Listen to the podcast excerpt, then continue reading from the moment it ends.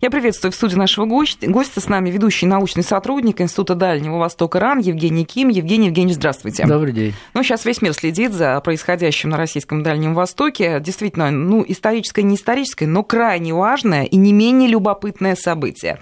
Вот переговоры завершены. Давайте начнем с каких-то общих выводов ваших экспертных. Вы смотрели все и следили за деталями. Ваше впечатление вот на эмоциональном уровне позитив? А вы знаете, во-первых, вот то, что они, э, разговор тет у них длился почти два раза больше, чем положено, чем было предусмотрено протоколом, это говорит об очень большом интересе двух руководителей друг к другу. Понимаете, да? И я думаю, что здесь очень высока была доля взаимопонимания, иначе бы они так долго не говорили. Это первое. Второе, что нужно отметить, что Россия поддержала усилия Северной Кореи по улучшению межкорейских отношений и северокорейско-американских отношений, и в целом вот по политику, направленной на ослабление напряженности в этом районе. Это крайне важно Понимаете, да? Потому что, э, ну, давайте так, Северная Корея контактировалась с Китаем, да, три раза он четыре раза встречался, два раза с Трампом, три раза с президентом Южной Кореи. Э, и, и вроде бы как со стороны Китая была оказана как соответствующая поддержка и так далее, но тем не менее очередной раз оказалось, что для решения крупной международной проблемы без России нельзя обойтись.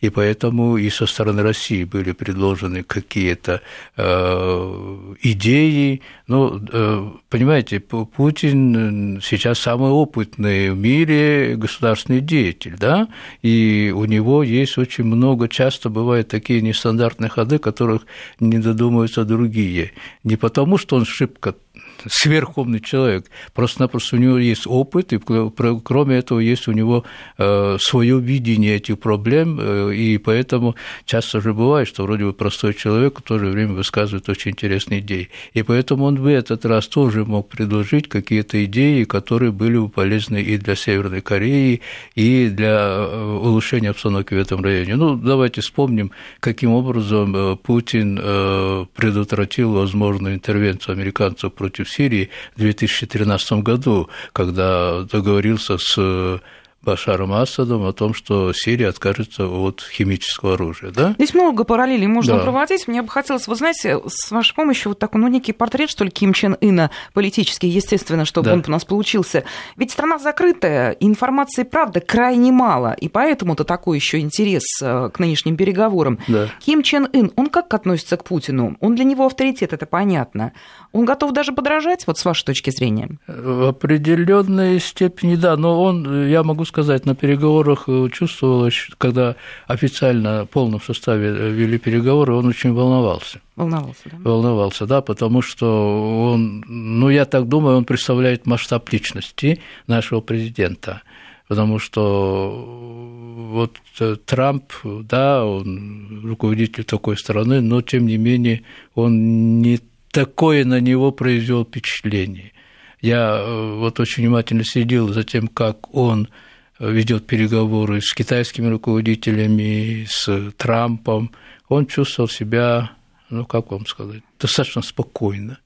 И, ну, как вам сказать, как бы на равном уровне вместе с ними, несмотря на все уважение к Си Цзиньпину, это тоже очень выдающийся деятель государственный, а вот когда вел переговоры с э, Путиным, он все время, вот у него рука была, э, пальцы у него были неспокойные, не, не он все время, это, это говорит о том, что он волновался, э, по-видимому, понимая, что Путин многие вещи, которые он может сказать, он заведомо знает. Ну, опыт большой, понимаете, да, международных диалог. Но, тем не менее, они сумели договориться, я думаю, и с нашей стороны, конечно, будут сделаны и предложения, определенные рекомендации. Э, может быть, и доведет, Путин, кажется, сказал, что до Трампа определенные Да, он идеи, заявил на пресс-конференции, более да? того, он сказал, да. что Ким Чен Ын готов, да. открытый совершенно диалог, пожалуйста, да, рассказывайте да, партнерам. Да, да, да, да. Но тут надо иметь в виду, что мы это делаем не ради Америки, мы это делаем ради того, чтобы действительно в этом районе был мир и прочная безопасность. Вот это мы делаем, потому что ради Америки делать э, но, ну, понятно, ну, ну, ну понятно, да. Потому что не оценят это, потому что в свое время китайцы попытались было ради того, чтобы улучшить отношения с Америкой, они же проголосовали за вот все вот эти все санкции Китай голосовал, и мы голосовали. Э, за санкции, которые против Северной Кореи, ну, ну совершенно ненормальные санкции, последние, особенно 2017 года, которые фактически убивают экономику Северной Кореи, и китайские руководители, наверное, думали, что американцы как-то оценят это дело, да ничего подобного, все торговая война и так далее, и так далее.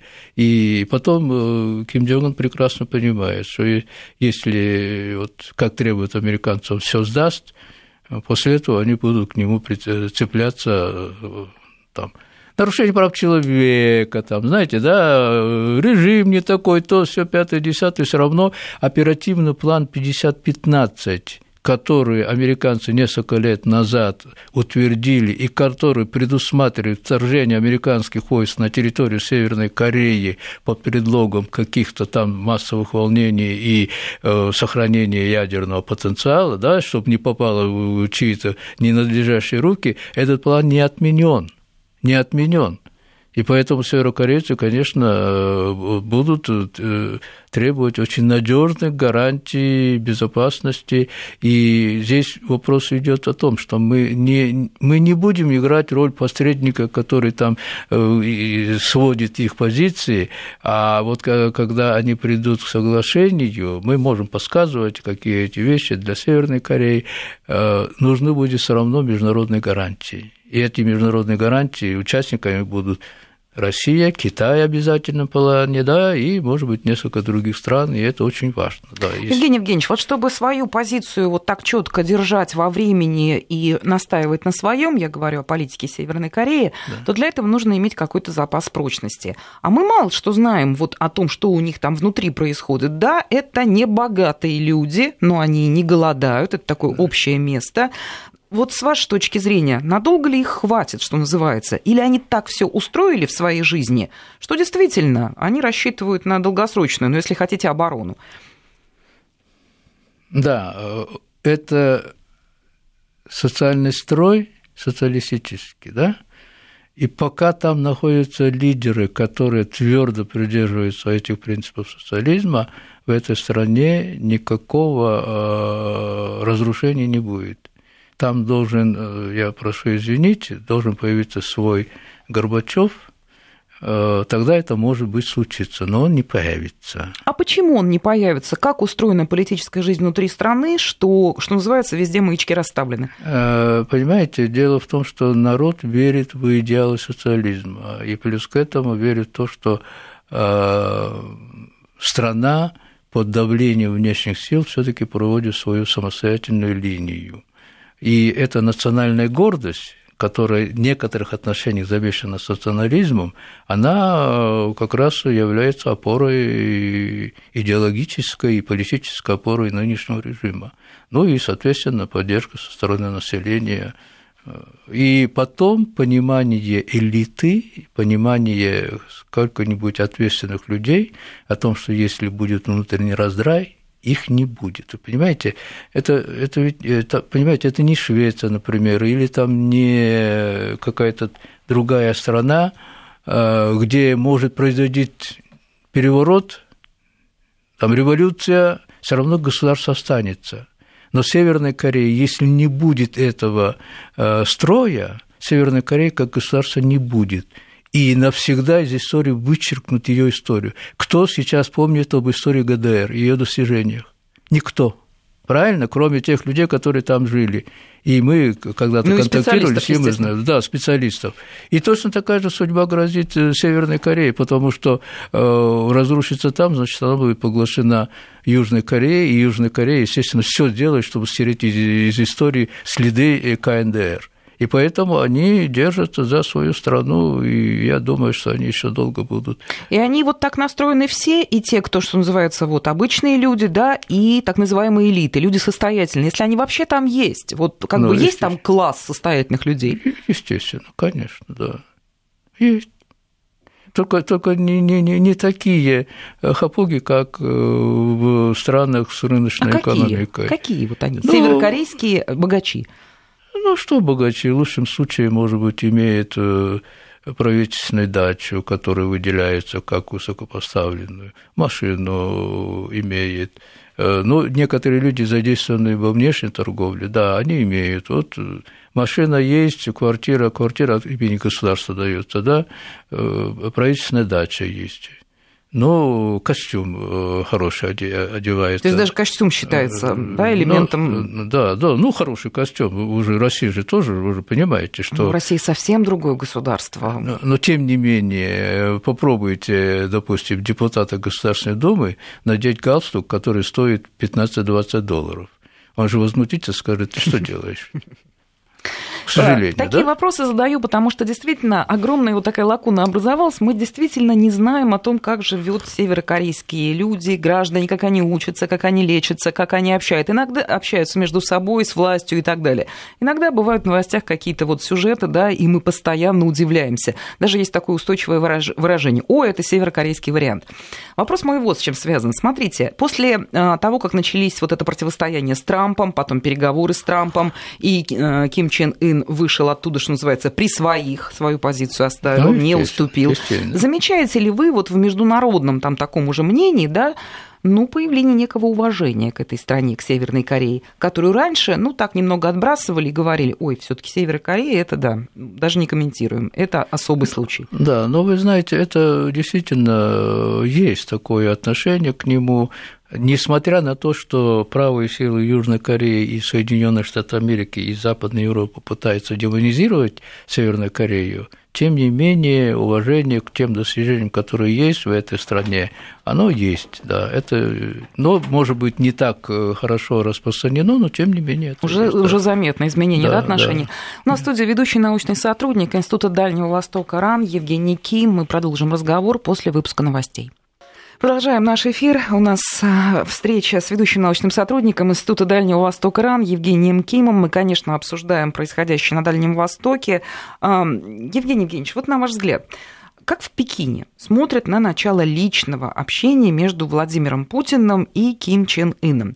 Они там поддерживают китайцы или просто не возражают? Я так спрашиваю, потому что уверена, что если бы было серьезное противодействие, то как опытнейший политик Владимир Путин еще бы сто раз подумал, прежде чем встречаться с Ким Чен Ыном. Встреча была, прошла очень позитивно, судя по откликам. Какова реакция Пекина?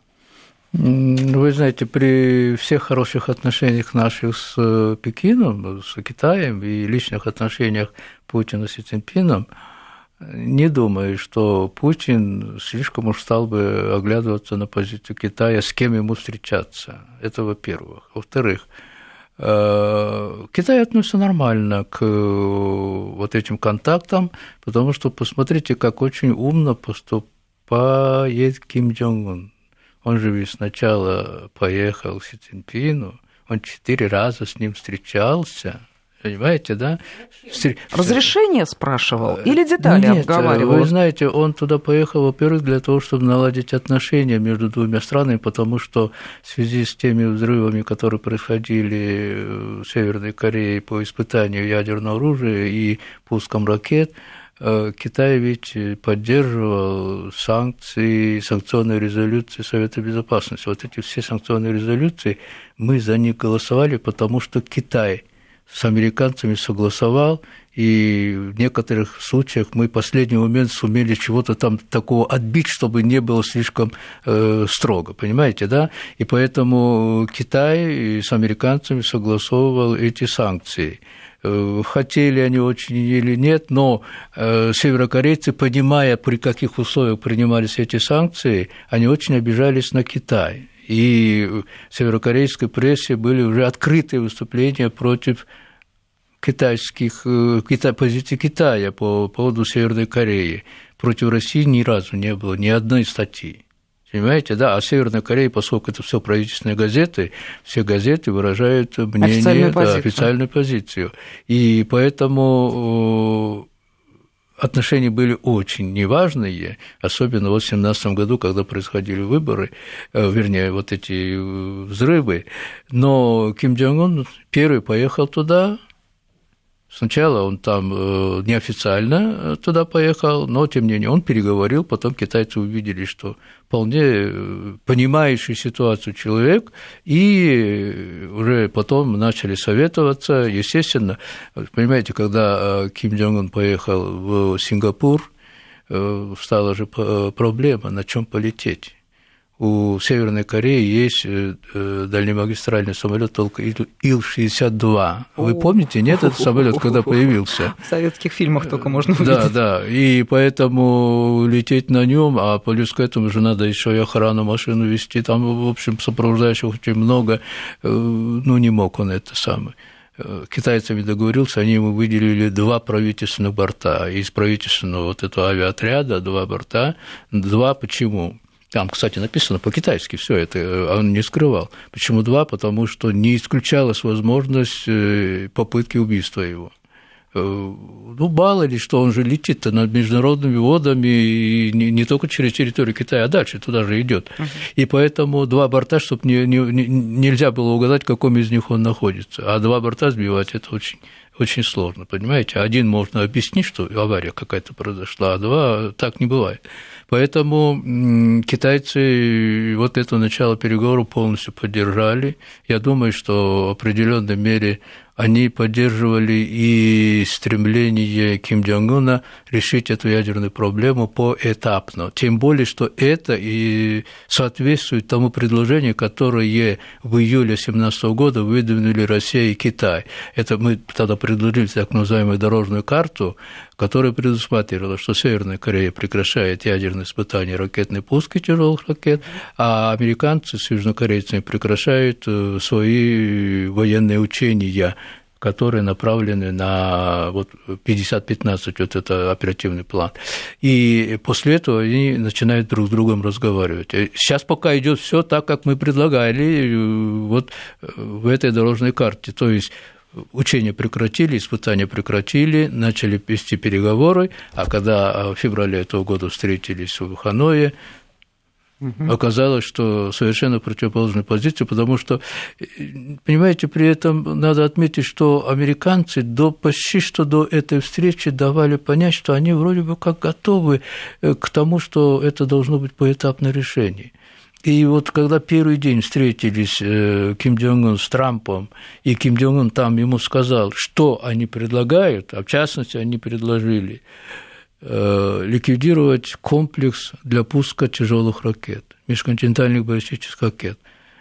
Дальше. Они обещали, если будут ответные шаги со стороны Соединенных Штатов Америки, полностью разрушить, безвозвратно разрушить ядерный центр Йомбиони. Это не только два реактора, это и радиохимическая лаборатория, это завод по обогащению урана, там куча еще других исследовательских и так далее центров. Они обещали это все причем под международным контролем, с участием иностранных специалистов. В обмен они просили, следующее предлагали, пожалуйста, отмените те санкции, которые плохо сказываются на уровне жизни населения – мы, допустим, хотели бы купить, там в Северной Корее нужно полмиллиона тонн э, зерновых добавить, э, но для этого надо, наверное, что-то продать, а ей запретили уголь продавать, магнетит продавать, золото продавать, в общем, кучу всякого запретили продавать. А на что они могут покупать? Значит, вот поэтому они э, американцам предложили, вот способствуете, чтобы отменили вот эти санкции, которые затрагивают условия жизни населения. Те же лекарства, например, тоже ну, там спортивные большой, может быть, действительно да, список. Да, понимаете, да. Евгений Евгеньевич, вот буквально Значит, поставим, вот, вот, подожди, да, поставим да. запятую, нам нужна буквально пятисекундная пауза. Я напомню, Евгений Ким, ведущий научный сотрудник Института Дальнего Востока РАН, а, у нас в студии. Говорим о событиях вокруг КНДР. Вести ФМ. Пожалуйста, продолжайте, прям буквально с той же позиции. Вы интересно заговорили. Да. Все помнят э, вот, э, да. э, вот ту историю, когда Трамп да. сначала давал такую характеристику, что вот-вот мы договоримся, а уехал-то ни с чем. И вот вы рассказываете о том, что, Значит, собственно, вот предлагала пред, предложила Северная Корея. Реакция по Трампа была такой, хорошая идея. Угу. Единственное, что я бы хотел добавить, э, он сказал, что если вы нарушите, мы снова введем санкции. Северяне сказали, ну, конечно. Все, договорились, вроде бы как, а на следующий день вдруг американский президент говорит, давайте большую сделку, big, big deal так называемый, то есть вы от всего отказываетесь, вывозите свою ракетную технику, ядерное оружие к нам на хранение в Америку, ну, а мы тогда будем вот думать, как снимать санкции.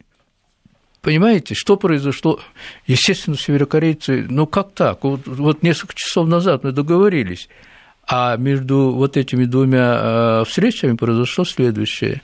В Америке перед э, комиссией Конгресса выступал бывший адвокат э, Трампа Коэн, который 10 лет был адвокатом, и который там что он мошенник, что он расист, что он там вот покупал, откупался от женщин, и вот я там платил им деньги. Трамп находился тогда еще под э, следствием по поводу вот, вмешательства сговора да, с да, Россией, да. Мюллеровская, да, а тут еще и это – и в этой ситуации, мне кажется, он и его советники пришли к следующему выводу, что ничего не надо подписывать, потому что любое подписание соглашения Северной Кореи будет вменено в вину Трампу. Скажут, слабак, сдался там и так далее, что лучше в таком случае ничего не подписывать а ничего не подписывает, это значит, что выдвинуть такое предложение, от которого Северная Корея, естественно, mm-hmm. которое не может принять, и тогда можно попробовать свалить вину на Северную Корею. Ну, кстати, не получилось. Так да, достаточно достойно Ким да, Чен Ын тогда да, уехал. Да. Кстати, и, по... кстати говоря, э, Трамп после этого ведь ни единого дурного слова в адрес Ким Чен Ына не сказал. Точно так же, как Ким Чен Ын ничего не говорит плохого про Трампа. Понимаете, они друг друга вроде бы как понимают, но мы тоже понимаем, что ну, хочет Трамп с Путиным чаще встречаться и обсуждать многие вопросы. Ну, так, ему за то, что он с Хельсинки встретился с Путиным, там же таких, э, что называется, собак навешали, вот, мол, чего там удержался и так далее, и так далее. И поэтому вот эта внутриполитическая ситуация ну, не дает возможности американцам сейчас принимать какие-то хорошие решения. И более того, не позволяет им даже Южной Корее разрешать э, осуществление двухсторонних межкорейских э, контактов. А вот с этого места, проектов. что называется, как говорится, поподробнее, потому что взаимоотношения между Северной и Южной Кореей – это вообще отдельная тема. Mm-hmm. Почему американцы даже здесь, что называется, присматривают и не дают широко развернуться этим отношениям? Они сами со стороны Пхеньяна, ну, как бы там немножко тормозятся, есть у них поводы и обижаться, и там так далее. Может быть, Сеул виноват? Виноват? Вот опишите ситуацию. Это ведь единый народ, по сути. Почему Правильно, так? вы знаете, ну, конечно, война, которая была в 1950-1953 году, она наложила отпечаток, это понятно. Но самое -то интересное, что нынешнее руководство Северной Кореи, э, Южной Кореи во главе с президентом Мун оно готово, оно хочет развивать двустороннее сотрудничество. И в частности, например, Мун вот 1 марта этого года он выступал на мероприятии, посвященном столетию первомартовского движения, в 2019 году там было антияпонское очень крупное выступление, вот он сказал, что в этом году мы добьемся э, возобновления работы Кесонского промышленного комплекса, а там работали 125 э, южнокорейских фирм, и на этих предприятиях работало 50, примерно 55 тысяч северокорейских работников. Э, и причем это было очень выгодно для южан, потому что они платили э, за каждого рабочего 75 долларов. Чтобы вам было понятно, с 1, ну, с 1 июля этого года в Южной Корее минимальная зарплата будет полторы тысячи долларов в месяц. Минимальная. Минимальная а они платят, платили им 75 долларов. Ну, сейчас, может быть, 80, но все равно это несравнимые, понимаете, да? Это очень было выгодно южнокорейским бизнесменам. Но правительство э, предыдущее консервативное в 2015 году закрыло этот комплекс, обвинило Северную Корею там, ну, в ядерных испытаниях и так далее. Работал туристический комплекс, тоже довольно много народу ездило из Южной Кореи туда, потому что ну, туристический комплекс э, Камга Гансанский, это алмазные горы, это, это самое красивое место на всем Корейском полуострове. И каждый кореец мечтает побывать там. Понимаете, да, и южане, э, когда закрылась такая возможность, открылась, они туда ездили. А потом правительство Южной Кореи, это еще при президенте Ли Мюбаке в 2008 году воспользовались гибелью туристки, которая там нарушила границу, и закрыли этот процесс. И вот он э, обещал 1 марта, что будет добиваться, чтобы э, возобновить работу этого комплекса и возобновить туристический проект этот поехал в Америку. 11 апреля он встречался как раз в тот день, когда Ким Джонг Ына избирали снова председателем, э, встречался с Трампом, предложил, вот мы имеем такое намерение. Трамп сказал, не время. Запретил просто.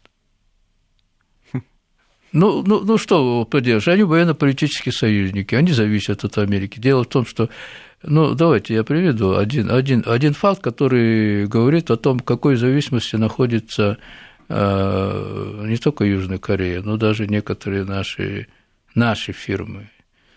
В Крыму наши мобильные операторы работают или нет? Пять лет прошло после того, как Крым вошел в состав России. Они не работают боятся санкций со стороны Соединенных Штатов Америки а боятся по той причине, что банковская система, финансовые системы, они угу. через доллары, а доллары американцы контролируют. Вот так устроен мир сейчас, ну, понимаете? Ну, хорошо, да? это ситуация в Крыму, вы совершенно правы. А так, если а, на, Южная на Корея точно так же. Практически любая фирма, более или менее известная Южной Корее, она счет имеет в Америке и расплачивается, ну, вся международная торговля нефтью, например, долларами, да, понимаете, и газом, долларами, и, соответственно, все они боятся, что попробуют они что-нибудь такое в Северной Корее, э, и тут же американцы санкции наложат. Вот, в частности, в прошлом году когда в сентябре месяце президент Южной Кореи был в Северной Корее, он с собой взял несколько владельцев крупнейших южнокорейских э, финансово-промышленных групп. Вернулся оттуда, они там побывали, посмотрели, вернулся оттуда. И вы думаете, что? Через неделю всем им туда позвонили из американского посольства и сказали, а давайте вот встретимся, поговорим. Поговорили? Нет, они э, отказались э, от этой встречи, но сам подход американцев, ну, да. вы чего туда ездили? Понимаете, да? Я понимаю, и... Евгений Евгеньевич, вот э, прошу прощения, но хочу спросить, а откуда это известно, что им позвонили? Они об этом сами сообщили, об этом СМИ написали? Об, об этом СМИ написали. Они сообщили, потому что в Южной Корее вот степень открытости очень большая, да.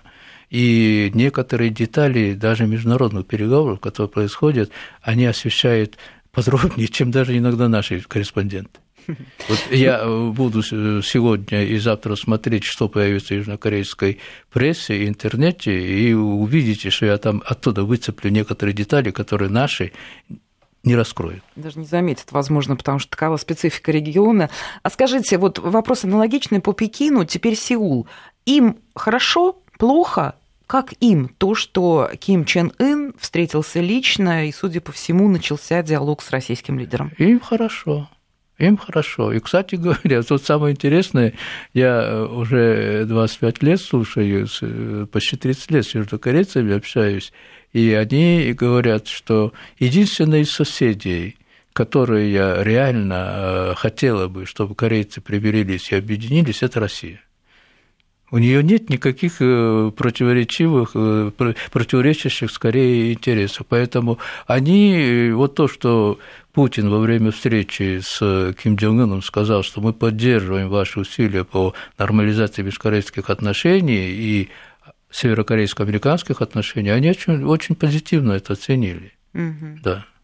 Ну и давайте вот такой итог. Да? Владимир Путин сегодня, отвечая на вопросы журналистов, сказал такую фразу. Я вот цитирую по РИА Новости. «Нужно всем вместе думать над вопросом предоставления гарантий безопасности КНДР». Вот ваше экспертное мнение. Вот эти все вместе, это кто? Давайте очерчим круг. Ну, понятно, что США, ну куда уж, да, без них в данной ситуации. Кто там Я думаю, еще? что ну, Китай, Россия, наверное, может быть привлечен э, Совет Безопасности ООН. Вот э, будет резолюция, может быть, можно, можно продвинуть так, чтобы была принята резолюция Совета Безопасности, которая одобряет вот соглашение, которое будет достигнуто. Хотя. Хотя. Хотя э, Америка может и на это тоже наплевать, потому что мы уже не один раз видели, как вот эти решения, которые принимались Советом Безопасности, по той же Сирии, например, полностью игнорируются Соединенными Штатами Америки. Но хотя бы правовая база для такого будет создана. Она плюс, нужна? Она да, вот нужна? Она, вот? конечно, нужна. Она будет нужна. И это даст возможность, допустим, если возникнет вдруг какая-то такая ситуация на юридическом, то есть у нас будет правовое основание для того, чтобы не допустить конфликта там или в крайнем случае даже защитить Северную Корею вместе с Китаем, естественно. Угу. Да, интересно. Спасибо вам большое. Вот, собственно, все, что мы успели, но еще будут сегодня и другие экспертные комментарии. Я благодарю нашего гостя. У нас в студии был ведущий научный сотрудник Института Дальнего Востока РАН Евгений Ким. Евгений Евгеньевич, спасибо вам большое. Ну и, собственно, мы будем продолжать изучать детали и комментарии экспертов по Северной Корее. Сегодня во Владивостоке завершились переговоры наших делегаций.